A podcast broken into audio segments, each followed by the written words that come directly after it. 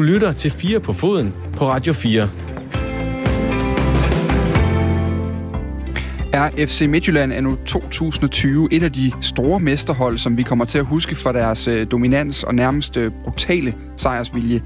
Det er en af overskrifterne efter første runde af slutspillene i Superligaen, hvor der også var et par interessante resultater og en enkelt trænerfyring eller træneropsigelse, vi også lige skal øh, vende. Derudover skal vi også have fundet ud af, hvem der kommer videre fra gruppe A, B og C i vores junileg virtuelt EM. Bliver det favoritterne Italien, Holland og Belgien, der bare glider videre? Og hvad med Danmark? Vi finder resultaterne med hjælp fra en øh, kendt fodboldekspert, der også har købt ind på lejen. Sikke, du kaster op der med fodboldviden, Janne, her til Skøn. Find ud af, hvem Janni hun er, og hvorfor hun kaster sig om som øh, fodboldviden, og hvad hun egentlig ved lidt senere i programmet. Du lytter til øh, Fire på Foden. Velkommen til. Jeg hedder Dan Grønbæk. Jeg øh, har fået øh, lov til øh, og endnu en gang at sidde her og øh, instruere og, øh, hvad kan man sige, Ja, som jeg lidt ligesom en øh, filminstruktør gør, øh, finde ud af, hvad vi skal snakke om, og øh, kan få lov til at sidde og rykke lidt rundt med øh, Ole Nielsen og øh, Jonas Brønd Nielsen, øh, henholdsvis sportschef i Vendsyssel og, øh, og øh, sportsredaktør på Jyske Vestkysten. Vi skal egentlig starte med, øh, med Superligaen her nu, synes jeg, fordi øh, første runde af slutspillet i Superligaen er nu overstået, og mens øh, FC Midtjylland de tog endnu et stort skridt på vej mod mesterskab, så bliver der måske skabt lidt mere spænding om øh, nogle ting i nedrykningsspillene med øh, fornyet liv i Esbjerg og en, øh, og en sejr til Sønderjyske også. Jeg vil gerne starte med Midtjylland, fordi øh, i weekenden, der trampede de jo stille og roligt hen over OB i Aalborg, uden at man havde fornemmelsen af, at de sådan rigtig behøvede at gøre sig enormt umage, og uden at det nogensinde så usikkert ud. I en kamp, som øh, de styrede mere eller mindre fra start til slut, der vandt de 2-0, uden at, overtrække energikontoen. Øh, det er åbenlyst, at de står helt i front. Altså 11 point ned til nummer 2 på nuværende tidspunkt, og et, øh, et gap, der bare bliver ved med at, at vokse stille og roligt på vejen i slutspillet. Hvor gode er FC Midtjylland i øjeblikket? Ole Nielsen, du starter. Jamen, jeg synes, øh, de har været rigtig, rigtig stærke øh, gennem hele sæsonen. De spiller på et øh, meget højt og stabilt niveau, og den der dynamik og power, de spiller med, øh, der de er altså rigtig, rigtig svære at, at tumle. Så det er et øh, meget, meget øh, velorganiseret og velspillende Midtjylland-hold, som øh, er stærk hele vejen rundt, defensivt rigtig, rigtig, rigtig solid. Uh, Scholz og Svjerchenko og Jesper Hansen og, og kompagni, de, uh, de er svære at score på. Og så vinder man altså tit ofte fodboldkampe, også fordi de har rigtig mange målscorere i deres hold. Så mm. det, er, det er et komplet hold. Det er et rigtig godt hold. Og der er en fantastisk vinderkultur, ser det ud til, uh, også hvad jeg sådan lytter mig til i, i Midtjylland, også i den daglige træning. Og det skal uh, afspejle sig også rigtig meget, når de spiller kampe. De er, de er gode. Hvad, hvad ser du, når du ser Midtjylland-kampe, Jonas Brønd Nielsen? Jamen, de har enormt mange måder at score deres mål på også. Altså, det er både, både fordelt på, på spillerne, men, men, øh, men de, de, har, de har nogle stærke folk i, i, i hovedspillet på dødbolde. Der er de farlige. De er farlige, når de har bolden omkring feltet, fordi de har nogle hurtige vævre spillere, har så ovenikøbet jo til, til, til den her sæson også altså fået en spiller, som Andre, Anders Strejer til, der, der hvor det er spændende at se, hvor, øh, om han kunne træde ind i Superligaen igen, og, og han er blevet en profil. Ja, det snakkede vi jo faktisk. Jeg tror faktisk, det var... Ja, sidste gang jeg var her. Ja, at der, der talte vi om, altså jeg husker i januar, der snakkede vi også om, at han var en af de der transfers, hvor man tænkte, puh, det kunne godt gå hen og blive spændende. Det må vi jo bare sige, det er blevet hamrende spændende. Helt klart, og han, og han, han leverer bare. Det er ikke bare sådan, at han, at han, at han er dygtig i opspillet, god til at de andre gode, og hvad man ellers skal sige om spillere. Han laver bare mål og assists. Øh, og det gør han også på afgørende tidspunkter. Så han, han, er, han er blevet virkelig god, og så kan de, øh, så de gå døde med også hurtigt, hvis man, da, da Sønderjyske spillede mod dem tidligere i år, og, og tabt 3-0, og blev blæst af banen i første halvleg. Sønderjyske var heller ikke ret god i den kamp, men, men, men da man på et tidspunkt forsøger, og endelig har fået fat i bolden og forsøger at gå fremad, så bliver det brudt på midten af banen, og så tager det tre sekunder, og så ligger bolden bare i det andet mål. Så de er også enormt øh, dygtige på kontra, i kontraspillet. Så uanset om, om, om, at næsten uanset hvor du har Midtjylland i en kamp, så, så, så kan de ramme dig. Om du prøver på at pakke dig ned for en felt, skal de nok finde en løsning. Og hvis du forsøger at angribe dem lidt fremad, så skal du også virkelig passe på øh, den anden vej. Så skal du have nogle virkelig dygtige og hurtige forsvarsspillere, hvis de skal kunne følge med. Øh, de folk, de har, hvor mobile for eksempel. Ole, du var lidt inde på nogle ting, hvor du siger, øh, det er noget, der, øh, som bliver også sådan, der er mange begreber, der bare bliver nævnt i fling, når man taler om sådan noget som Midtjylland, som er blevet et emne, vi har talt om hele sæsonen igennem, fordi det er jo ikke nyt, at de er dygtige. Det har de været øh, hele vejen man taler altid om dynamik og power. Hvordan kommer det til udtryk, udover at, øh, at, at, at er det bare fordi, der er saft og kraft i taklingerne? Eller Nej, er det, fordi, der... det, det er jo ligesom også Jonas inde på, øh, eksempelvis når de erobrer bolde, jamen så kommer der fem, seks løb øh, foran boldføren, øh, og det er altså i sprint, og de har altså nogle, øh, nogle typer, der kan drive bolden. Øh, det kan Juste, det er ikke mindst Onieka, som er udviklet sig til at være en kæmpe profil på det hold der. Øh, han spiller begge veje, men, men det der, når han driver bolden frem, og med Bill øh, drejer, der har noget individuel kvalitet. Der er så mange ting, du skal forholde dig til øh, på det der midtelandhold. Og så har de to backs, der også bare kommer blæsen øh, med højintensive løb øh, fra felt til felt hele tiden. At være modstander til Midtjylland, der er rigtig mange ting, du skal forholde dig til. Og, jeg, og jeg, det, der rigtig jeg bed mærke i, det var da de spiller, er det forrige weekend mod øh, Nordsjælland på udebane og vinder 1-0. 1-0 er ikke sådan, men det var en overbevisende 1-0 sejr. De, de havde dem i et skruetving. Altså, de havde fuldstændig styr på den kamp.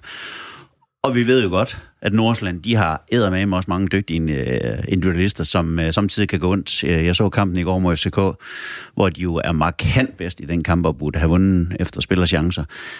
Dem har Midtjylland bare fuldstændig i jerngreb igennem 90 minutter. Det vidner bare om, at det her det er, det er et klassemandskab. Virkelig et dygtigt hold. Og der, og der er interessant i det her med den måde, de vinder på, fordi det, nu sad jeg og så kampen med, mod OB også. Altså, de, de vinder 2-0 det er, altså, de laver jo to, to fine mål, øh, og, og det er åbent spil, så den der gode gamle dødboldsting, den er også sådan lidt... Øh, ej, du laver faktisk dødboldsmål med Svirchenko, der går op og hætter, hætter mm. hjørnespark ind jo. Men, men det er mere den, netop den der måde... Jeg, jeg sad sådan og tænkte sådan i retning af noget... Det er sådan brutalt på en eller anden måde, fordi man, man har ikke rigtig fornemmelsen af, at det på noget tidspunkt kan blive giftigt for, for dem, altså når de spiller. Hvad er det, de gør, der gør, at vi sidder som seere, og jeg kunne forestille mig, at man som træner på den modsatte side har lidt på samme måde. Altså, hvad fanden stiller vi op her? Jamen, jeg tror, tror det, det, at der er en, en kvalitet overalt i, i spillertruppen, der, der, som, som, som de færreste hold jo kan matche. Øh, det, det, der kan være nogle enkelte hold, hvor, hvor du kan sige, at ham der kunne måske forstærke, ham, ham her kunne, kunne måske forstærke holdet. Det er bare ikke ret meget, og det er sådan en, en øh, jeg tror, en fodboldtræner vil kalde det harmonisk hold også. Altså, mm. at, at, det er, at det, er sådan, det, virker, det virker til, at, øh, at, at det også er sådan velkomponeret. Alle ved, hvad de andre gør i, ja. i de forskellige situationer. Og så har de, øh, altså, det er bare så solidt. Altså, når jeg, jeg tror, de har, har de 15 clean sheet på en sæson. Det er sæt med svært at score der, der, der er lukket 14 mål ind mod, der 14 i 27 mål. kampe, ikke? Altså, når de går på banen, modstander ved godt, puha, vi skal godt nok øh, være dygtige for at skabe chancer på dem her. Og når de selv går på banen Midtland, de ved godt, vi spiller til 0 eller 1. Der skal ikke ret meget til, for at vi vinder kampen. Scorer vi, så øh, er der rigtig god mulighed for, at vi vinder den her fodboldkamp. Det er altså en god ballast at gå på banen med. Jeg, jeg har lige fundet på øh, øh, Superligaens øh, statscenter og trække nogle ting ud, øh, og det er selvfølgelig ikke, øh, det er ikke et, et komplet billede, men, men det siger måske noget om, hvad det er for en type hold. Øh, Midtjylland er det hold, der skaber flest chancer i Superligaen. De er det hold, der skaber flest åbne chancer i Superligaen, altså med åben afslutning på mål, hvor der har været en assisterende spiller. De har lavet femte flest mål, 44. Det er Nordsjælland, der fører med 49, bare for at sige, afstanden er ikke stor derop til heller. De har flest afslutninger, de lukker færrest mål ind, og de fører også ligaen på expected goals, det her hamrende irriterende koncept, mm. som man har prøvet at bruge til et eller andet, øh, som, ja, det er sådan noget, trænere bruger, når de har tabt. Øhm, altså, jeg, jeg sad bare, da jeg sad og kiggede på de her tal, så sad jeg og tænkte, jamen er det her egentlig det mest dominerende førerhold, vi har haft i Superligaen i x antal år? Det, det kan være, at alting går op i en høj enhed nu i Midtjylland, for de ligger nummer et i Superligaen, og de måske ligger måske ovenikøbet også nummer et i Table of Justice. Åh, oh, ja, det er den næste irriterende ting, ja. Ej, der har også været, øh, der har også været rigtig gode FCK-hold i, igennem tiden, øh, når man bare siger de sidste 10 år tilbage. Men det her Midtjylland-hold er i hvert fald, øh, vil jeg sige, øh, tæt på at være på højde med, med, med de bedste FCK-hold også. Det, det er jo så altid svært at opgøre sådan noget fra, fra, fra sæson til sæson, men, men, men, altså, men, men lad os bare kalde dem, hvis de kan fortsætte det her, altså, fordi man kan sige, for et år siden lå de at skulle kæmpe en guldkamp mod FCK, og der viste sig, at der havde de jo ikke øh, benene til det, eller hvad man skal kalde det. Der, havde, der, der, der fik de gummiben, eller mm. blev kyst, eller hvad man nu skal kalde det, og, og røg ned. Nu har de sat forspring, og der kunne man jo godt på forhånd spekulere i, Altså, kan de holde det, eller, eller, eller går de lidt ned, ligesom, ligesom sidste sæson, og bliver det så sådan en, sådan en ting, der kan, der sådan kan, kan, kan martre dem i sæsonerne, at man altid bliver lidt dårligere i foråret af en eller anden mærkværdig grund, ikke? Altså, Nordsjælland løfter jo tit deres niveau i, i et forår, og, og, og vil det så være sådan noget med, at Midtjylland ikke rigtig kan finde ud af det her? Det ser ud til, at de, at de fortsætter det her faste greb øh, om, om, om, om de her ting. Øh, øh, der er jo nogle steder, øh, nogle medier, det kunne være tv-stationer, der jo forsøger stadigvæk at tale ild ind i den her mesterskabskamp, men det ser jo det ser ud til jo, at, at, at det allerede er afgjort. Ikke? Den her weekend, den, den gjorde jo heller ikke noget for at overbevise nogen om, om andet. Mm-hmm. Øh, og og det, det, ser jo, de ligner jo ikke et hold, som... Øh, nu så jeg ganske det kamp mod OB, men, men det ligner ikke et hold, der, der sådan lige frem er, er ved at gå ned i kadence. Og FCK ligner jo heller ikke et hold, der lige pludselig Nej. vinder fire kampe i træk. Øh, det, man må så også sige i det her, altså hvis man skal... Øh, hvis man skal vurdere det her med, hvorvidt altså det mest dominerende hold, det handler jo selvfølgelig både om holdet selv, det handler også om de udfordrere, der er. Og der må man jo også så trods alt sige, at FCK er blevet øh, ramt af nogle skader til nøglespillere i en, en lidt højere grad måske end, end andre hold, med, med, når det gælder, når det gælder de, de to-tre vigtigste angriber, der, der, der går ned med fladet. Det rammer trods alt øh, mm. øh, alle hold. Godt, vi lader Midtjylland ligge der for nu, altså fordi det, det smukke ved fodbold er jo nogle gange, det skal afgøres på fornemmelser også, og, og det, det, er i hvert fald den der, det der indtryk, man har, når man sidder og ser Midtjylland-kamp i øjeblikket, det, det, det er deroppe, hvor når jeg kan huske, at jeg har set de bedste FCK-hold, hvor man sad og tænkte, men vi kunne i princippet lige så godt bare hoppe kampen over, fordi mm. det, der kommer ikke til at være noget at spille om. Altså, det kommer til at være et spørgsmål om, øh, om hvor meget de vinder, og, og, øh, og om, om vi bagefter står og snakker om, om modstanderen gav god kamp, eller om de øh, blev kørt over fra start af. Jeg kan i hvert fald sige, når man har prøvet at være modstander til FCK i deres gode år, ja. rigtig gode år, så havde man faser i kampen i 20-25 minutter, hvor man tænkte, huha, kan, kan vi overhovedet komme igennem det her, uden de scorer? Fordi der, man følte simpelthen, at de havde os i et jerngreb, og det var bare et spørgsmål om tid, hvornår de scorer. Ja. Det, øh, der synes jeg sådan, det ligner Møtland lige i øjeblikket lidt. For jeg så også kampen mod OB i går. Altså, det kunne jo også have været både 3-4-5-0. Øh, det havde de jo chancer til. Mm. Vi skal øh, til øh, den anden ende af tabellen, og så skal vi lige høre et lille klip her. Og så er der slut. Fløjt fra Anders Poulsen. Esbjerg dukker Randers og tager tre usandsynligt vigtige point. Og det var lige præcis, hvad det var for den nye træner, Troels Bæk i Esbjerg. De slår øh, Randers FC øh, 4-2 og øh, får tre nødvendige point til øh, nedrykningsgruppen. Øh, vi skal også ind på gruppen lige om lidt, og lige se, hvordan det hænger sammen der, fordi det synes jeg også gjorde et eller andet ved dynamikken i den, måske. Men, men først og fremmest, så har vi en kamp her, som er den første efter, at spillerne i Esbjerg mere eller mindre fik øh, tidligere træner, Lars Olsen, øh, fyret fra sin post. De havde ikke længere tillid til ham, lød det fra en samlet spillergruppe, blev der berettet om. Og så hiv øh, vi i medierne ellers bare flosklerne op af tasken med det samme. Han havde tabt omklædningsrummet, talte man om. Inden vi lige kommer til beslutningen om at fyre, og hvem, om, hvordan det er håndteret. Det her med at tabe omklædningsrummet. Hvad i helvede betyder det egentlig? Fordi vi kan jo alle sammen sætte os ind i, at man ikke synes, en, man har en god chef. Men der er langt derfra til, at, at man simpelthen... Altså, det er ud sådan noget mistillid, vi hører om i politiske sammenhæng normalt, Jonas Brønd. Jamen, det handler vel om i bund og grund, at man mister respekten for for, for, for, for træneren, og at man øh, taber troen på, at de idéer, han har, kan, kan føre en derhen, hvor man, hvor man skal være, hvor man vil være. Øh, og og det, det er klart, det er gift for en trup, hvor man er ret afhængig af, at, at, at tingene fungerer. Der er et hierarki, der fungerer. Der er, noget, der er en eller anden vis grad af harmoni. Der er altid spillere, der er utilfredse i en spillertrup. Sådan er det jo. Der det skal kun, der nærmest være. Der er kun 11, der kan spille. Men, men, men, øh, men det, er, det gør en forskel, hvor mange der er utilfredse, og hvem det er, der er utilfredse. Øh, for, for det er klart, hvis, hvis, de, øh, hvis de ledende spillere, hvis nøglespillerne i truppen er tilfredse, så spreder det sig ned i truppen.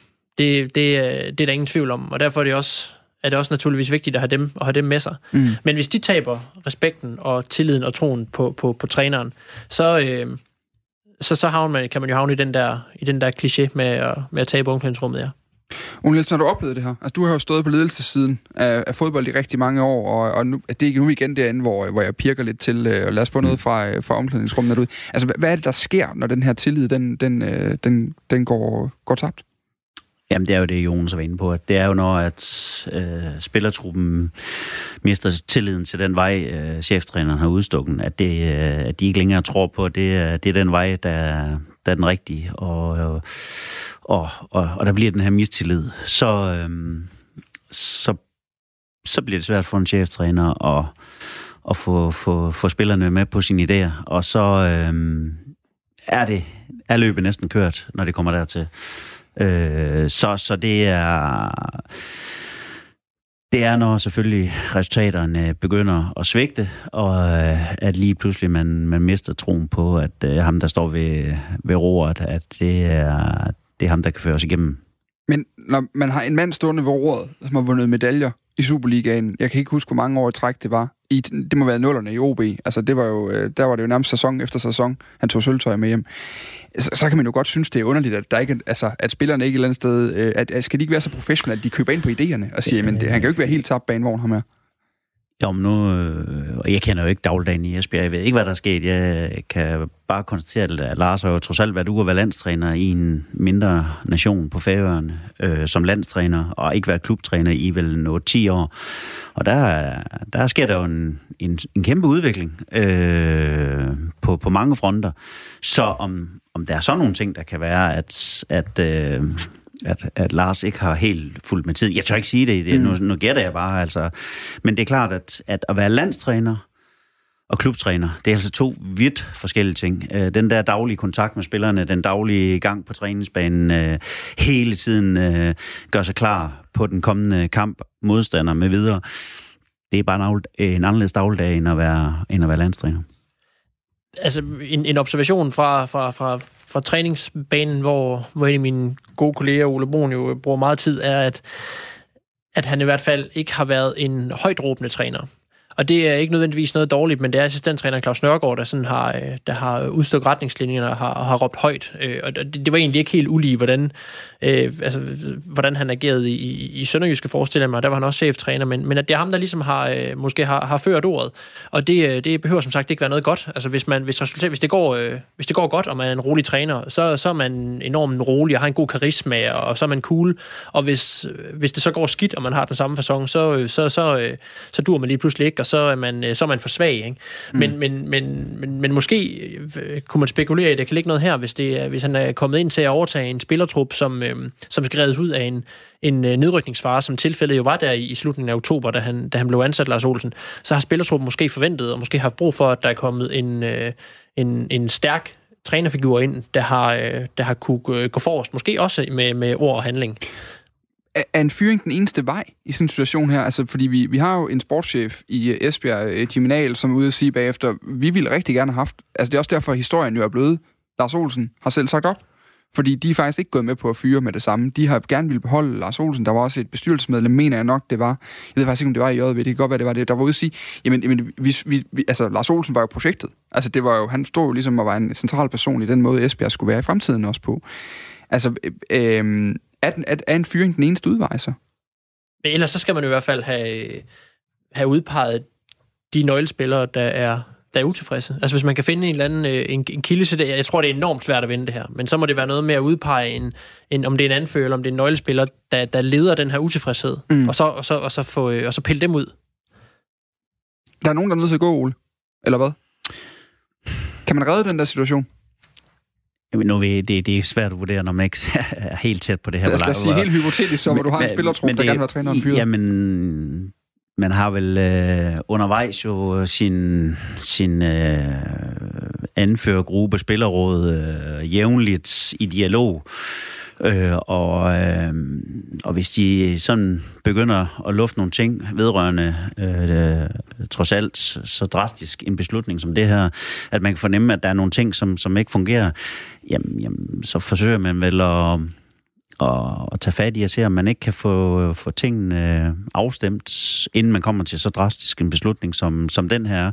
Men det kan jo godt være, at det, det er kørt helt af sporet, og det her det har været sidste udvej. Øh, det er svært, når man ikke uh, helt er, er tæt på lige, men, hvad der er foregået i Esbjerg. Men, ja. men, men, men, men det er jo formentlig der, hvor de er kommet til, at uh, tilliden til tingene har været, har været væk.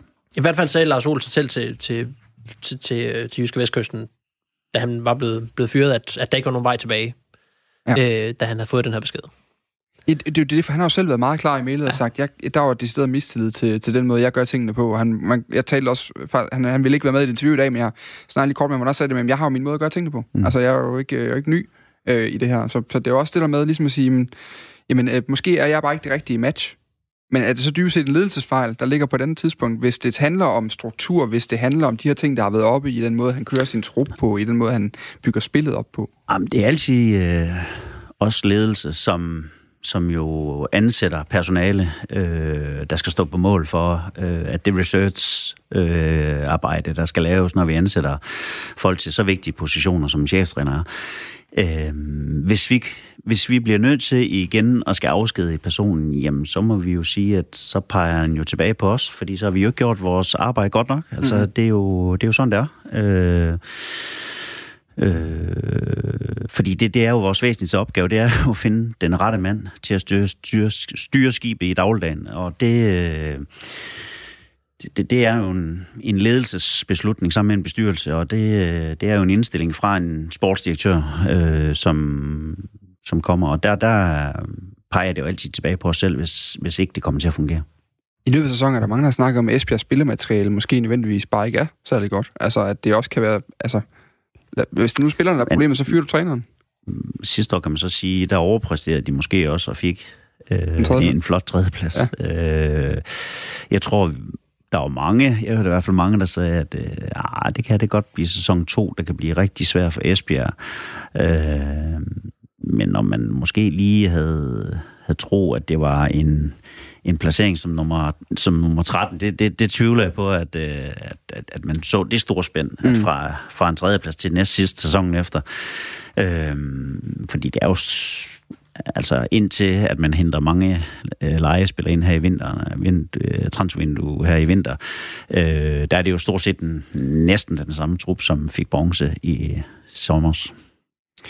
Her til sidst, øh, Jonas Brønd, for vi skal lige runde af og komme over til, øh, til, til, hvad der sker nu i Esbjerg, fordi der var jo lige pludselig andre øh, boller på suppen i kampen mod Randers i hvert fald. Der skete nogle, nogle relativt interessante ting der. Men vi skal lige runde ledelsen til sidst, fordi de har jo netop været ude i sådan lidt en slingerkurs, og sige, eller ikke en slingerkurs, men i hvert fald et underligt øh, dobbeltsidigt budskab, og sagt, vi ville rigtig gerne have beholdt Lars Olsen. Han valgte selv at sige op. Det var spillerne, der sagde, de ikke havde tillid til ham hvordan, hvordan, hvordan skal man se på sådan en beslutning? Altså, det, det, det er ret opsigtsvækkende at melde ud, at, øh, at melde det, hvad der er sket så konkret ud. Det, det, det, det kan ikke lige, ikke lige om der findes, om der findes fortilfælde på det. Øh, normalt så er, er pressemeddelelser om øh, afskedede trænere øh, egentlig ikke ret interessante, fordi al det information, de giver, det står sådan set i overskriften. Og ja. så står der ikke øh, længere noget dernede. Men her skrev de direkte, at spillerne har fyret træneren. Og det, det er jo også et enormt... Øh, sådan set et enormt pres så at lægge på sine egne spillere til, øh, til, til den kommende kamp. Øh, den, det klarede de jo så udmærket, kan man sige, med, med god hjælp fra en kollega i, i Randersmålet. Øh, men, men det, er, det, det er jo godt nok en usædvanlig måde at gøre tingene på, det må man sige. Hvordan vil du have gjort, Dole? Åh, oh, der er jo mange forskellige måder at, at takle de der ting på. Øh, så Esbjerg må jo have haft en eller anden øh, idé med, at, at der også skulle placeres en lille smule ansvar over omkring spillertruppen. Det er ligesom det, jeg fornemmer, sådan, når jeg læser tingene lidt mellem linjerne. Mm. Men øh, ja. Jamen, er, er, det, er det et værktøj? Og så sige til spillerne, prøv at I, nu får I jeres vilje, men så må I filme os selv manden op nu. Jamen, det, det, det kan det jo være, og det, det virkede det jo lidt til her, at det var også uh, lidt signal om, at, uh, at den skulle sendes lidt tilbage til spillertruppen. Så mm. nu, øh, nu er det op til jer. Ja. Godt. Vi skal lige også lige sige til sidst, at nu der var også øh, havde hængt banner op til træningen øh, den anden dag øh, i Esbjerg, hvor der stod, I fik jeres vilje, ansvaret ligger nu hos jer, kun jer. Det var for fansene til spillerne, og så stod der nede under, you talk about uh, how important it is, show your balls and prove it, var altså også en direkte melding fra, fra fansene. Hvis vi så kigger på kampen, den skal vi lige hurtigt vende, øh, Jonas Brønd. Øh, så man det, man så skulle se for Esbjerg? men det, det, jamen, de vandt jo. Og det var, det var det, det handlede om. Men, han var men, god, Karl Gren. Men, men, ja, det var han jo vel bedste Esbjerg-spiller. øhm, det, det, altså, hvis man kigger på målene, så havde de jo også de, øh, de marginaler og det held, som, som Esbjerg jo nok også har følt, i, om, om med rette i løbet af en, en, en stor del af sæsonen, ikke har været med dem. Mm. Øh, her var der så i den grad øh, marginaler og, og, og, og held. Øh, men det har man jo også brug for indimellem i fodboldkampe, og, og hvis, det er, og hvis det giver dem det, øh, det rygstød, de, de, øh, de har brug for, så, så jamen, jamen, de jo må bare takke øh, Karlgren i, Esb, eller i, i Randersmål eller sådan noget. Han var den måde, han gik og snakkede med sig selv efter øh, de der fejl, det var også helt fremragende. Han var træt af det.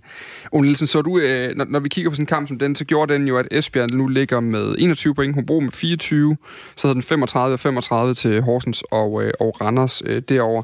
Det er jo den her pulje, som øh, Randers og Horsens valgte, fordi den blev ikke spændende. Det skulle mm. den overhovedet ikke være, det var der ikke nogen chance for, at den blev nu. Kan den alligevel gå hen og blive spændende med et trænerskifte på det her tidspunkt for Esbjerg? Ja, og jeg, jeg må også sige, at øh, jeg synes, at det er et, et glimrende valg øh, i Troels Bæk, fordi han kender øh, game, han har været i det øh, rigtig mange år, øh, kender Superligaen. Så det er en, der kommer ind og kender øh, alle mekanismerne, og øh, er der noget øh, Troels kan, så er det jo mandskabsbehandling og få, få folk med sig. Øh, og det er nok noget af det, der er rigtig, rigtig vigtigt lige nu, at han, øh, han kan stikke en, en kurs, og han kan tror jeg, få alle de der vigtigste spillere til igen at præstere. Det er noget, det øh, Troels øh, tidligere har været rigtig, rigtig stærkt til. Så det, øh, det her, det kan godt blive øh, rigtig spændende mellem Hobro og Esbjerg øh, om at undgå den der direkte nedrykning. Man kan sige, en stor taber i hele spillet i Esbjerg lige nu, det er Hobro, som det ser ud til. Det var træls, øh, det der foregik nu. Øh, vi, jeg synes lige, vi skal hurtigt løbe forbi den anden øh, nedrykningsgruppe også, fordi der skete også lidt øh, små interessante ting, netop når vi kigger på øh, Sønderjyske, som jo fik en sejr over Lyngby. Øh, den hedder lige nu øh, OB spiller i aften på udebane mod Silkeborg. De OB har 33 point og fører gruppen. Lyngby ligger med 32, Sønderjyske har 30, og Silkeborg har 16 til sidst. Øh, jeg øh, ved ikke, hvem jeg skulle tro der ender på den tredje plads der, der er gift. I Silkeborg ser for tabt ud. Det ser rigtig, rigtig svært ud, og det kan også være, at vi ikke behøver at snakke så meget mere om det. Men når jeg så Sønderjysk i går med det udtryk, øh, der var der, øh, Alexander Bar i den form, han har øh, set ud til, så, så vil jeg sige, at det er giftigt både at være, øh, være OB og at være Lyngby i øjeblikket. Ja, ja det, det, det der, der, kom der lidt, øh, lidt rar spænding ind i tingene dernede, må man også sige. Hvis Sønderjysk havde tabt til Lyngby, øh, så, så, så, havde det, så havde det næsten været, været slut. Så, så var det den tredje plads, der med al sandsynlighed blev, øh, blev skæbnen der. Nu kan Sønderjyske lige pludselig selv afgøre tingene. Sådan mm. set. De skal bare matche Lyngbys pointhøst i de næste fire runder, så kan de slå Lyngby i sidste runde, og så, øh, og så, er, de, og så er de over, over Lyngby. Øhm, og det, det er... Ja, hvem, hvem, skal man, hvem skal man gætte på, tager den, den tredje plads. Jeg ved det ikke. Altså, nu men, kan det godt være... Øh... Men jeg vil også nødt til at sige, at OB kan godt blive fedt ind i den kamp. Ja, der også. jeg er simpelthen så bange for, at du vil sige det der, Ole. Fordi at øh, OB, de har, ser sig selv et helt andet sted med rette, øh, og en helt anden selvforståelse af, at de skal være top 6 hold. Også med det budget, de har. Øh, og de har bare haft en indtil sidste runde har de jo haft en lang periode, hvor de ikke har vundet fodboldkampe, og man havde en fornemmelse af, at øh, de var ved at miste rigtig meget troen på, på tingene. Havde mange skader med videre. Der var alle faresignalerne i gang. Så vandt de så øh, godt nok over Esbjerg øh, 3-1. Øh, men de kan stadigvæk, de kan stadigvæk blive en del af det. Også fordi, at de har øh, stadigvæk rigtig mange folk på skadeslisten. Så øh, jeg vil ikke være helt tryg, hvis jeg var i de strivers øh, bukser lige nu. Det, det var også en kamp, hvor, hvor Esbjerg jo også faldt totalt sammen, ikke? så det var jo ikke et udtryk for, at OB lige pludselig fandt en eller anden vild styrke Nej. i den kamp der. Enig. Og det interessante er jo, altså hvis de slår, som det må forventes, de gør, slår Silkeborg i aften, så hedder den lige pludselig 36, så er der 6 point ned til Sønderjyske, så skal det alligevel, altså skal der alligevel ske nogle, nogle træls ting det men, sidste stykke tid. Jeg er ikke men sikker på, at de slår Silkeborg. Nej, jeg skal også sige, altså det er ikke bare lige... Ja, det bliver så spillet, øh... det bliver sendt, så det er selvfølgelig lidt, men altså, den vil være færdig nu, kunne jeg næsten. Ja, det må det være. det er ikke rigtigt nok, det er mens man kan sidde og lytte i aften. Nå, øh, øh, øh, prøv, lige, prøv lige at forklare mig, bare lige i et minut, hvorfor tror jeg ikke på, at de slår Silkeborg? Jamen, jeg synes, Silkeborg, de har, de har udviklet sig over perioden i Superligaen. De startede rigtig, rigtig skidt. Øh, havde heller ikke et særligt godt mandskab, da de startede op. De har fået tilføjet nogle spillere undervejs.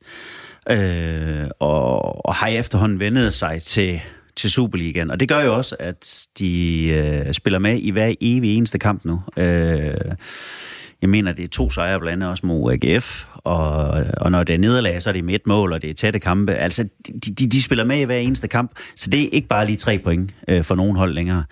Øh, og de har ikke smidt håndklæde. Altså, Silkeborg vil kæmpe øh, til den der øh, matematiske mulighed, den er, den er ude af billedet. Øh, det, det, det kender jeg Ken Nielsen godt nok til, at han, de kæmper simpelthen til, at, øh, at der ikke er flere chancer. Og, øh, og det er et ungt hold, som, øh, som er ved at bygge på, og rykke de ned, jamen så skal de også være klar til øh, en næste sæson i, i Nordic Bet Ligaen, fordi det kommer stort set til at være mange af de samme spillere, som skal se, forsøge at få dem tilbage igen. Mm. Så det her øh, Silkeborg-hold, de, øh, de kommer til at spille øh, alle kampe på øh, 100 procent. Og det er derfor, jeg tror, både OB-kampen, men også de næste kampe, selvom Silkeborg er ude af det nu, at de kommer til, de kommer til at forstyrre de hold. De kommer ikke til at tabe seks kampe i den gruppe her, det tror jeg ikke på. Mm. Øh, det, det, I starten af sæsonen lukkede de jo en frygtelig masse mål ind, men i, i den sidste, efter, efter, efter nytår her, har, har det ikke set så skidt ud. Mm. De, de, de lukker et eller to mål ind, typisk. Ikke? Det, det er jo også tit nok til at få til at hive et point ud af en kamp. Mm. Øhm, så, og, og de, de, målscoringen har jo været sådan, øh, har jo været sådan set været fornuftig hele sæsonen, og, og selv efter Ronny Schwartz er væk, øh, finder de også måder at, at score på. Det er bare sådan spredt lidt ud på, på, på truppen, men de rent faktisk lykkes med at få nogle andre til at træde lidt i stedet for, for Ronny Schwartz og, og, og, og på sparken ind. Men lad os lige vente om at sige, altså lad os lige stadig holde fast i mit udgangspunkt. Det har jeg bestemt ikke noget at gøre med, at jeg i foråren kommer fra til. Altså, øh, at Silkeborg taber i aften, så jeg, er det vel game. Jeg kan godt mærke, du er ikke helt Nej, men, jeg, men det værste er, at jeg sad faktisk og kiggede på min redaktør tidligere, da jeg og sad og kiggede på den gruppe, jeg sagde, det der, det bliver ikke så straightforward, som man havde regnet med, det ville være. Det gør det bare ikke. Altså selvom der er så kort imellem. Også fordi det netop, øh, der, der var et eller andet, øh, altså man ved jo godt, når Glenn begynder at blive rød i hovedet nede i Sønderjyske, så kan, der, så kan der lige pludselig ske nogle ting, man ikke havde regnet med. Men, men, men lad os nu sige, at Silkeborg taber i aften, så leverer de stadig ligge med 16 point, med 15 point tilbage at spille om, øh, og har 14 op til Sønderjyske på en, øh, på en, på en tredje plads. Så, så, så, så vil jeg jo sige, at så begynder, det, altså, så begynder vi at kunne tale om, at det er, så ligger der 15 gratis point at plukke hos, øh, hos Silkeborg resten af, fordi så har de ikke noget at spille om. Jamen, selv hvis, selv hvis Silkeborg øh, falder 5% i motivation, eller, eller hvor meget de nu falder i motivation. Der er ikke nogen hold, der lige pludselig stopper med at spille. Så er der bare ikke nogen af de hold foran, der er stærke nok til, at de helt sikkert vinder de kampe. Fordi der, der er svagheder og, og spore hos både OB og Lyngby og Sønderjysk af forskellige karakterer. Så det er ikke, det er ikke givet, at de vinder de kampe, selvom øh, Silkeborg vil, vil være endnu mere væk efter i aften. Det, mm. de, er, de er jo rigeligt væk i forvejen. Ja, det må man sige. Godt, vi øh, løber videre. Vi lader Superligaen øh, ligge der lige nu. Kan vi se, hvis vi lige skal ind forbi øh, toppen i, i rækken, så er det Midtjylland, altså lige nu Superligaen med 11 point ned til København på andenpladsen. AGF har 48 på tredjepladsen, Brøndby med 43 på fjerdepladsen, Nordsjælland med 42, og så er AB sat en lille smule af i den her bronzekamp nu med 38 point på 6. pladsen. Du lytter til 4 på foden på Radio 4. Ole Nielsen, hvad for en historie har du taget øh, med til os i dag, du synes, vi lige skulle øh, vende kort? Jamen, øh, det er...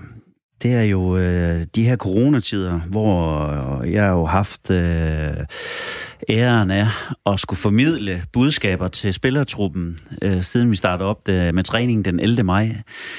Og jeg, jeg fik sådan på et tidspunkt, hold fast, Ole, nu skal du ned igen. Jeg følte nærmest, det var hver anden dag, at jeg var nede og informere øh, drengene om, at øh, nu er der kommet ændringer, korrektioner i forhold til de her protokoller, vi skulle efterleve. Så det var rigtig glædeligt at i sidste uge at kunne sige til dem, at nu kan vi komme i omklædningsrummet igen, og nu kan I få lov at gå i bad igen. Fordi jeg synes næsten, det har været uanstændigt, at vi har skulle putte dem godt nok i en ny, ren trøje, men og så sende dem ud i bil, og så kan de sidde derude og dampe af, og så køre hjem til dem selv og gå i bad.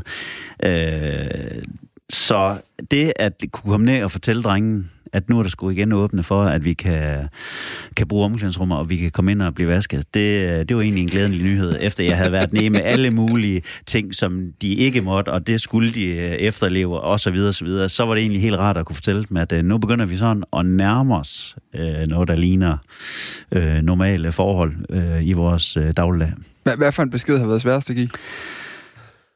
Jamen, jeg vil sige, at da vi mødte ind den første dag og skulle øh, fortælle dem om alle de retningslinjer øh, i forhold til, øh, hvordan de skulle komme til træning, hvordan øh, det, det blev med, at, øh, at de skulle have deres eget tøj med dem og vaske, og de skulle komme omklædt. Øh, det var jo ligesom i gamle dage, da vi jo lilleputter, vi kom på cyklen, øh, øh køren til træning, og så uh, og så fæs vi hjem til mor og far igen.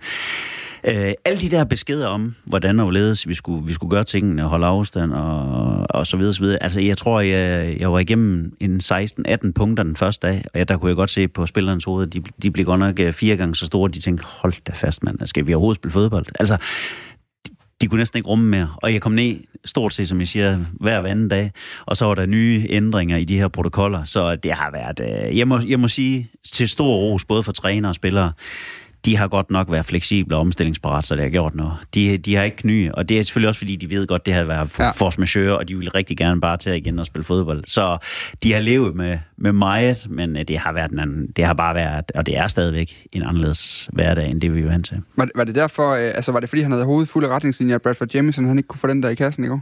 Eller i weekenden? Ah, det, det tør jeg næsten ikke sige, at det var... Det, øh, det var en af de store chancer, vi, Jeg sad- jeg og vi missede der. Ja. Jamen, man skal næsten gå ind og finde den, altså hvis ikke man har set den kamp, øh, eller den, den 0-0. Det er simpelthen en vanvittig chance. Så jeg tænkte, de har aldrig været større, lige indtil jeg så FC Nordsjællands øh, Mads Dør Tykosen spark, ja. øh, spark den over kassen fra 30 cm afstand. Det Ja. var også... Øh, Det var bare store chancer. Ja, det var det. Nå. Vi skal øh, lige omkring, øh, inden vi skal, vi skal jo til vores øh, virtuelle EM lige om to sekunder, som jeg glæder mig meget til. Men, men først så skal vi lige vende en lille diskussion, jeg synes også har været oppe. Fordi lige nu der må der være øh, 500 mennesker ude på de danske stadions i øjeblikket. Øh, men hvilke 500 man lukker ind, det er jo lidt op, fra, op til, det- for- til den enkelte klub.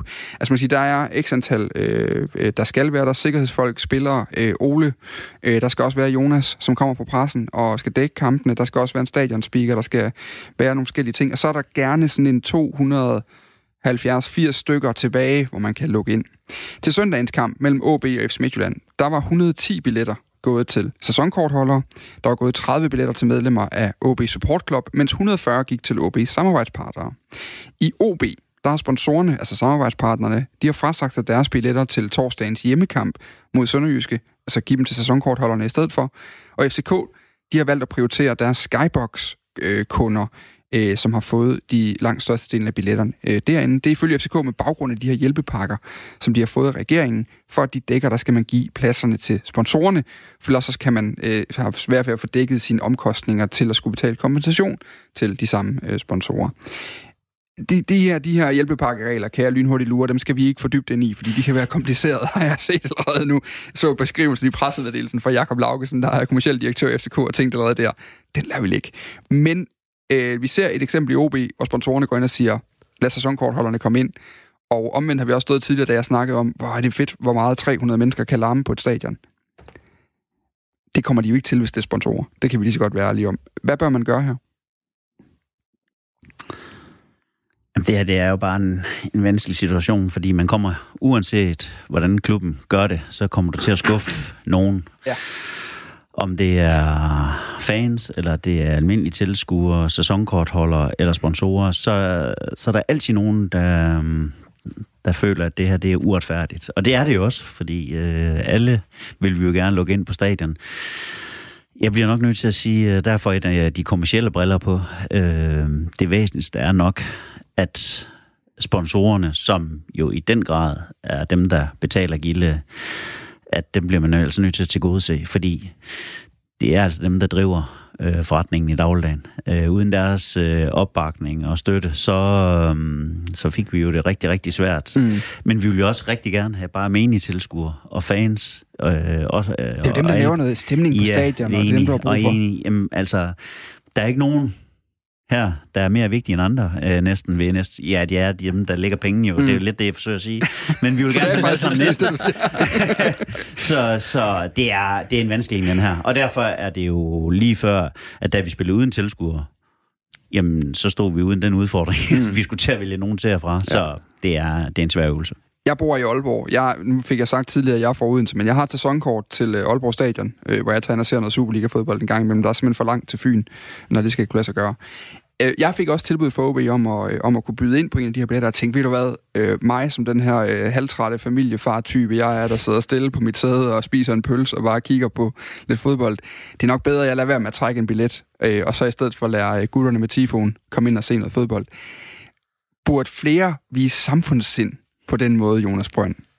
Jamen, jeg, altså, jeg, jeg tror at det gode ved det er nok, at, at mange sæsonkortholdere er dem, der er relativt, øh, relativt øh, fanatiske, eller, øh, eller store for nok fans til at, til at lave noget larm. Og, og heldigvis synes jeg, det lyder også som om rundt omkring på stadion, at, at der trods alt er fans, der er er indstillet på at, at, lave, en, øh, at lave en lydkulisse. Mm. Fordi der vil heller ikke være noget mere trist, end hvis man havde inviteret 300 på stadion, hvis de så bare sad og kiggede og klappede i ny og næ.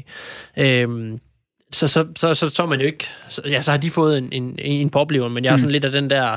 Jeg ved godt, det, er, det kommer aldrig til at ske, at alle gør det, men jeg, jeg, jeg er lidt til den her med, at man, man skal ikke tage på stadion for at opleve stemningen, man skal tage på stadion for at bidrage til stemningen øh, som fodboldfan. Det kan alle ikke gøre, men det må være udgangspunktet, hvis man begynder at tage, tage på stadion. Der skal også være plads selvfølgelig til trætte familiefædre.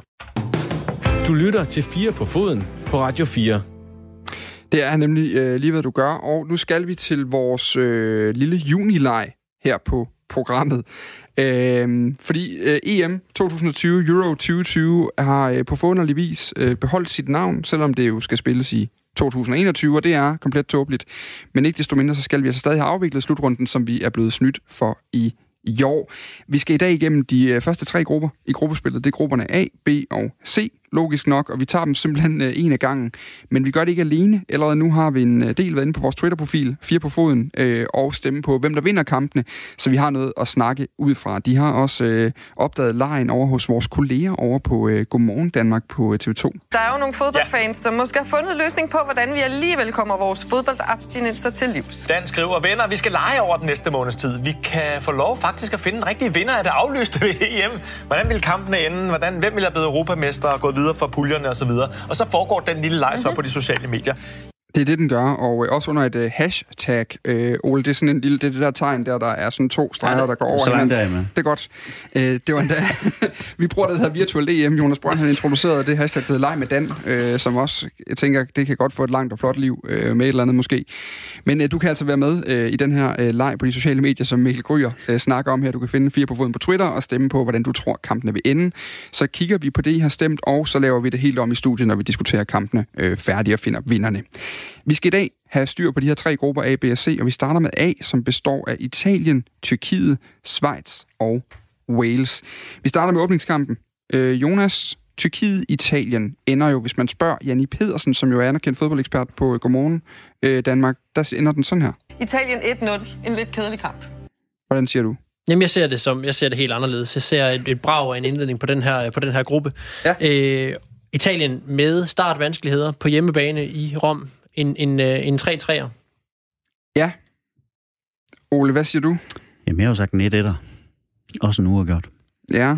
En lidt kedelig åbenskamp, men... Så der øh, to ja. krydser der. Jeg har selv skrevet total, øh, så jeg sætter kryds der, og så det har Twitterbrugerne, de har altså også meldt ind der. 90% tror på, øh, Italien vinder. Så der lige, nu, lige nu står der faktisk uafgjort mellem et kryds og øh, et total. Overbevis mig om, at det er et kryds. Jamen, jeg, jeg tror bare ikke på, at Italien er så overbevisende et, øh, et, et favorithold, som vi skal, som, som man kunne forledes til at tro. Øhm, og jeg tror, at den her, den, her, den her hjemmebane, den tror jeg ikke kommer til at hjælpe dem tværtimod. De kommer under gevaldig pres øh, for hjemmebanetilskuerne og skal ud og præstere, og jeg har gennem de senere år set, hvordan Italien har skuffet ved de seneste slutrunder, så øh, jeg tror heller ikke, det bliver så enkelt for dem. Okay, modtaget. Jeg bøjer mig. Vi tager et kryds. øh, hvor skal vi lægge den henne? 3-3. Der er forskel på 3-3 og 1-1. Du siger brav er en åbningskamp. Kan du være med på braget, Ole? Nej, men det bestemmer verden jo. Der er ikke noget at komme med på. Nej, det gider jeg heller ikke være med på. Nå, vi tager Oles, simpelthen bare fordi han er mest på tværs, øh, Jonas Brønd. Det bliver en 1 eller Fint. Fint, godt nok. Wales, øh, Schweiz til gengæld, hvordan ender den? Øh, jeg kan sige, Twitter-brugerne, hvis I skal have lidt hjælp, de har sagt, øh, det er over halvdelen, der tror på et kryds, så er der 40% på et total og 3% på et et-tal. Jeg, jeg, jeg, jeg har øh, sat, at de får et, et kryds i, i Azerbaijan der. En i Øhm, Baku. Ja. Og, øhm, og det der, øh, jamen jeg, jeg, jeg har sådan lidt, øh, Schweiz er jo et sådan solidt og stabilt, stabilt hold, men, men Wales har jeg lidt en, lidt en, øh, en svaghed for. Øh. Jeg synes, det er, det er et fedt hold, så jeg kunne godt se dem øh, tage et point her. Ja, hvad siger du, Ole? Jamen, jeg har jo en snæver Schweizer. Er der noget, du godt kan lide, så er det sådan et godt, solidt, kedeligt fodboldhold. Nej, jeg kan godt lide et godt sprudlende fodboldhold, men jeg synes bare, at de har et, øh, et rigtig godt mandskab, Schweiz, med, med mange kvaliteter i. Wales har Bale og Ramsey. Ja. Harry Wilson, Daniel James. Ja, jamen, der er ikke nogen, der husker uh, Daniel James. Nej, det ved jeg godt. Nej. Jeg, jeg husker ham fra starten af sæsonen, ikke? Jeg kan heller ikke huske længere derfra. Det var, Ryan det, Giggs var, på det, var ham, der, det var ham, der løb rigtig stærkt på et tidspunkt. Og var det ikke Schweiz har Jo. en bolo og så videre. Så, Ja. ja. det? Godt, vi lader uh, Twitterbrugerne bestemme den her, tror jeg. Uh, bare for at give lidt tilbage for vores røveri af den her uafgjort i første kamp. Uh, de siger simpelthen et uh, kryds, og det får det lov til at blive. Uh, og så kalder vi den, hvad, uh, 0-0-1-1. Kunne det sagtens være, Ja, 1-1. Du kan ikke sige, det kunne det sagtens være, når jeg nævner to resultater. Jo. ja. 1-1. 1-1. Godt. Godt. Super. Tyrkiet-Wales til gengæld. Det kan gå hen og blive en spændende kamp. Øh, 43% byd på Tyrkiet, 25% på et kryds og 31% på Wales. Det kan vi ikke få meget mere øh, bredt, så det bruger vi ikke til noget som helst. Jeg har skrevet et, øh, jeg har skrevet kryds i den. Jamen, jeg tror, Wales tager, tager den sejr der. Ja. Ole, Jeg er også på Wales, ja. ved du hvad, så øh, vinder flertallet her i studiet. Hvor meget vinder de? 3-1. 3-1. Okay, udmærket. Super. Øh, så har vi øh, jo så Italien-Schweiz. Der ved jeg jo, at I, øh, I hælder til en 1-0-sejr. Nogle af jer. Ja. Hvad siger du, Ole? Jeg er på øh, godt kryds. Du, det ved jeg, nej, du får da ikke lov mere nu. Der Nej. gider jeg ikke der. Øh, det- vi tager uh, Twitter-brugerne og Jonas, de vinder den her. Øh, og det har i hvert fald ikke noget at gøre med, jeg også selv har sat som der. øh, så det bliver 1-0 til uh, Italien i den. Så har vi uh, Italien-Wales.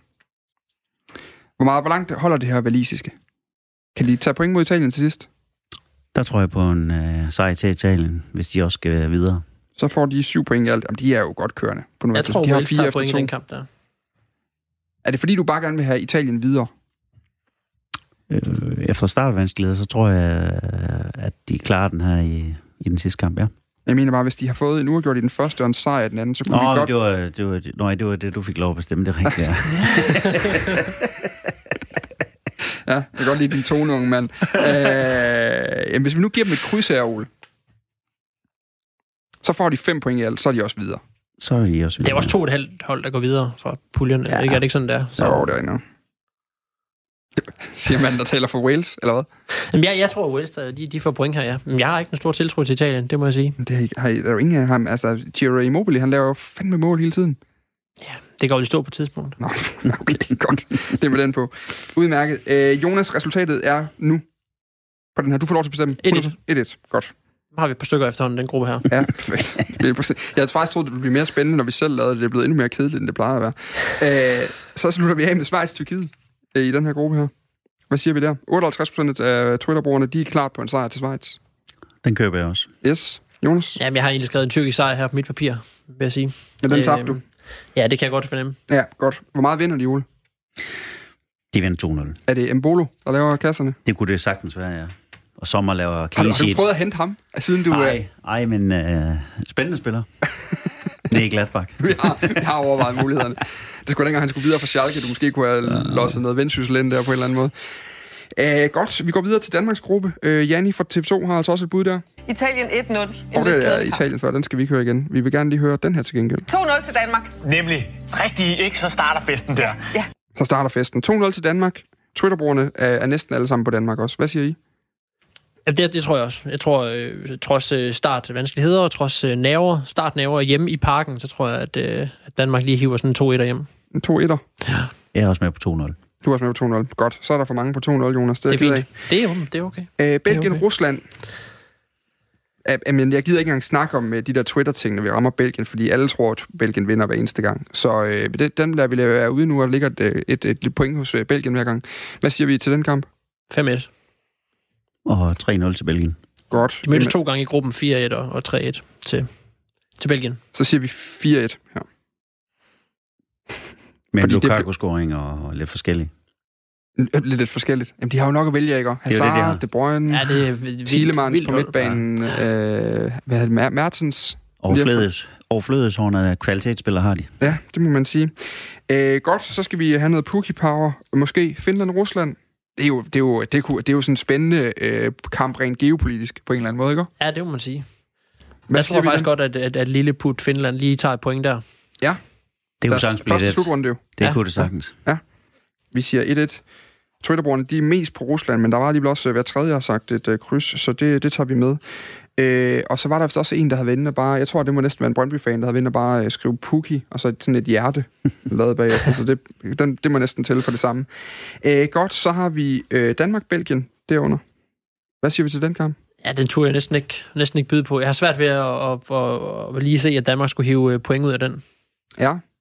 Og hvor endte du så hen med den? Jeg har lavet den være blank. Nej, er det rigtigt? Ja, det har jeg faktisk. Sådan fornægtelse for et højt niveau, det der. Hvad siger du? 1-1. Du siger 1 Jamen, Okay. Jeg kan sige, 90 procent af dem, der har vendt og gæt på det, de har sagt et, øh, et Belgien. Jeg tror, Så Belgien vinder 2-0. Det kom til dig lige der. Ja, Det tror jeg. Godt. Nu gør vi lige sådan her. Det er det nemmeste måde at afgøre det på, fordi jeg gider ikke bruge Twitter-brugerne. Jeg, øh, Ole, hvis du finder den her, mm. så får du en etter. Vi kan så sige, at Dan har revet et stykke papir over og holder det nu bag ryggen. Sådan helt klassisk... Øh... Der er et stykke papir i hånden. Ole pegede på den rigtige. Det bliver en Okay. etter. Ja. Det er lige for, vi har bedre chancer, Stærkt. hvis Ole han trækker lodden, hvis vi skal spille den kamp, tror jeg. øh, så skal vi have Finland-Belgien, skal vi fundet resultatet af. Det er igen øh, klassisk. Alle, alle tror, Belgien vinder. Dog faktisk, det er faktisk sjovt, fordi der var 90 der troede, Belgien vandt mod Danmark. Øh, 96 troede, de vandt mod Rusland. Men det er kun 75% der tror, de vinder over Finland. Så okay. de er åbenbart, Ja, det er ulogisk. det giver ikke helt mening. Nej, Nej. det, jeg tror nu også, de tager en, en klar sejr der, Belgien. Hvor meget vinder de, Ole? 4-0. Det har været dejligt at lege med den her gruppe. Det har været sådan rimelig lige til. Rusland, Danmark til sidst, som jo i princippet... Danmark er ret godt kørende med fire point på nuværende tidspunkt. Rusland, de er rimelig dårligt kørende. Med Jeg, et enkelt point. jeg tror, vi, øh, tror, vi banker os videre på en anden plads med en 1-0 sejr over Rusland. Ja. Josef Poulsen. En 3 sejr. 3 sejr. Det bliver en 2-1'er, kan jeg mærke på det hele. Ja. Også fordi... Øh... Yes, godt. Så er det gruppe C, vi lige skal nå forbi også. Øh, der er endnu sådan hold, jeg tror, du holder meget af her. Så må du selv vurdere, hvad det er for dem, jeg tænker på. Østrig eller Island, Ole? Øh, jeg kan lide dem begge to. Jeg, jeg ved godt, at øh, nu tænker du på Ruben Okochi, men, men der er også Hedinson og Sylvie Ottesen og Jonasson og så videre, så, så vi har, vi har delt med også godt, godt øh, en god tanke til Island. Ja. Hvem, øh, hvem holder du med det her? Ej, jamen, der holder jeg med Island. Hvad, hvad, hvad tror du, den ender? Jamen, jeg tror faktisk, den, øh, den er gået i uafgjort. Ja. Jeg har skrevet 0-0 her. Kan du være med på den? Den kan jeg sagtens være med på. Godt. Alle Twitter har sagt øh, uafgjort også, så den tager vi med. Holland til gengæld, der kan vi også tale om favorit igen til, igen til slutrunden.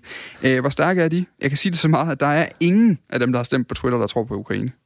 Ingen, nej, nej, men det, Det er et par det, stykker, der har stemt på et, u- et kryds. Jamen det, jeg tror også på, jeg tror egentlig Holland kan, kan komme langt, selvom der må- ikke er så mange, øh, øh, hvad kan man sige, øh, deciderede profiler, som der måske har været ved nogle af de tidligere slutrunder, hvor de har, hvor de har skuffet lidt. Det er sådan øh, meget spændende med nogle, med nogle, øh, med nogle unge spillere indover, øh, og sådan noget, sådan noget rutine, Ja. ja. blandt andet nede i, i bagkanten også med Van Dijk der. Så hvad siger vi? 2-0. 2-0. Hvad siger du, Ole? 3-1.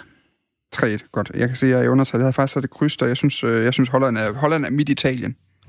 Hvor I altid I Okay, ja. åbenbart ikke magter Italien i sådan noget. Så kan jeg simpelthen ikke Holland, det kan jeg ikke tåle. Øh, Ukraine-Island, den var splittet. Øh, en fjerdedel øh, siger et et-tal, en fjerdedel siger et to-tal, og halvdelen siger et kryds på Twitter. Hvad siger I? Jeg er også med på kryds. Yes. Ja, jeg har skrevet ukrainsk sejr her, men jeg kan sagtens være med på et kryds. Hvad hedder det? Er det, er det den store bombe? Er det der, hvor det går amok? Nej, okay. Det er det ikke. Øh, 0-0 eller 1-1 har jeg lyst til at sige her. Ukraine-Island. Nul chancer. 0-0. nej, nej. Jeg synes, vi tager den bare for det seværdige. Det tror jeg, det bliver... Vi skal også have en pause på et eller andet tidspunkt på den slutrunde, det her. Godt. Holland-Østrig. Kunne umiddelbart være den mest seværdige kamp i den her gruppe. Jeg tror, Østrig de holder den på, på, på en 1-1 og, øh, og hiver et point ud her. Udmærket. Yes. Hvad siger du? Jeg har en 2-1-sejr til Holland. Altså, jeg har sat et kryds.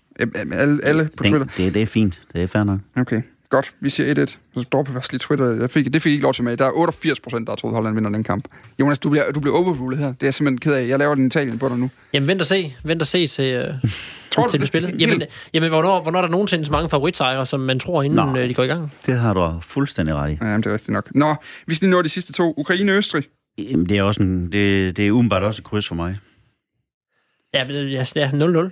Ja, det... øh, Nul chancer, som du siger før. Ja. Ukraine har generelt været en dårlig oplevelse i den der slutrunde. Ja, det, De har Shevchenko som træner, får jeg at vide ud fra. Jeg vidste faktisk ikke engang, han var mand der for det landshold nu. Han kan ikke tåle 2-0 eller i træk. men de har, de har også, der er også nogle, nogle, nogle, nogle, nogle, nogle spændende nok, øh, Ja, altså nogle svære spillere Ja. ja. iblandt, og øh, Marlos spiller i Shakhtar Donetsk. Ja. Øhm, så det, det, er ikke sådan, de er uden, at de er uden spændende spillere. Det er en af de, der er nationaliseret. Er han blevet nationaliseret, ja, Marlos? ja, Ja. ja. Det er altså et genialt koncept. Man troede, det holdt sig til uh, Katar i håndbold, men det er åbenbart også uh, bredt sig til... Det Han figurerer simpelthen i truppen. er fantastisk.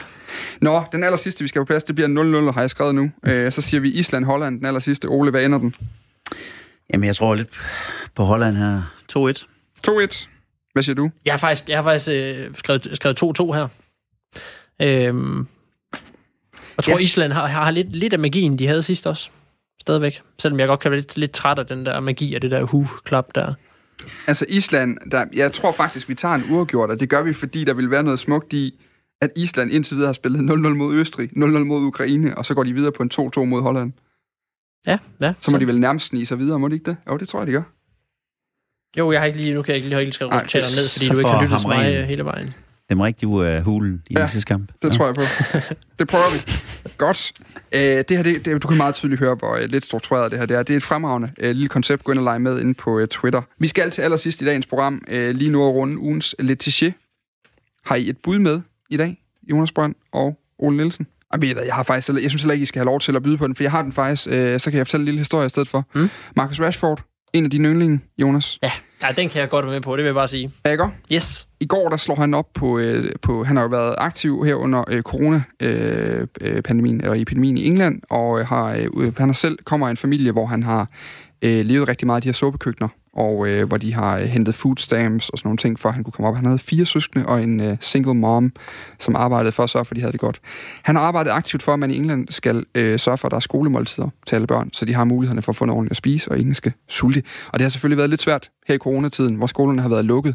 Der er rigtig mange børn, mener han, som ikke har fået det mad, de skulle have. Derfor har han sat en masse penge af til at sikre måltider til børn, som ikke får mad i skolen, og øh, nu har han altså skrevet et åbent brev, som han har delt på sine sociale medier til øh, parlamentsmedlemmerne i England, hvor han vil have dem til simpelthen, og øh, ligesom de vil redde erhvervslivet, så skal de også redde alle de her måltider til børnene. Den går sgu da lige ind, var. Ole, han har taget brillerne af. Så rørende var det. Bestemt. Jamen, jeg synes, det er, jeg synes, det er, ja, det er, det er forrygende, når, øh, når nogen, øh, når nogen øh, af dem, der har en, en stemme ude på de sociale medier, de løfter det Ja. til, til det der, i stedet for, øh, og, og, og der har været, der har været rigeligt, der har, der har drukket drinks i deres øh, pools, og, mm. og sagt, hvor hårdt, hvor hårdt de har det hjemme. Det her der er en, der, der, der blander Der sig lidt sig lidt. Ja. blandt lidt dem, der har brug for dem. Det er fedt. Men er, er, man, er man stolt, lige kort, er man stolt af sådan en spiller, som, øh, som tager sådan ansvar på den måde? Ej, jeg synes, det, det, er- det er rigtig øh, super initiativ, at øh, han ligesom øh, går ud og, og kommer med sådan øh, en melding til, Mm. til, til hele omverdenen. Det, øh, det er der en, der sådan tænker lidt mere end kun lige, øh, hvad der sådan rører sig omkring hans egen lille næstip. Tak, fordi I kom i studiet i dag, Jonas Brønd Nielsen og øh, Ole Nielsen. Selv tak. Selv tak. Kæmpe fornøjelse, som altid. Vi er tilbage næste mandag, øh, og kører altså juni ud, har sidste udsendelse den 6. juli, inden vi holder øh, sommerferie her på øh, programmet. Gå ind i mellemtiden, vær med ind på Twitter i vores øh, virtuelle EM. Den er altså fire på foden med to A'er. Jeg er tilbage næste uge, jeg hedder Dan Grønbæk. Tak fordi du lyttede med.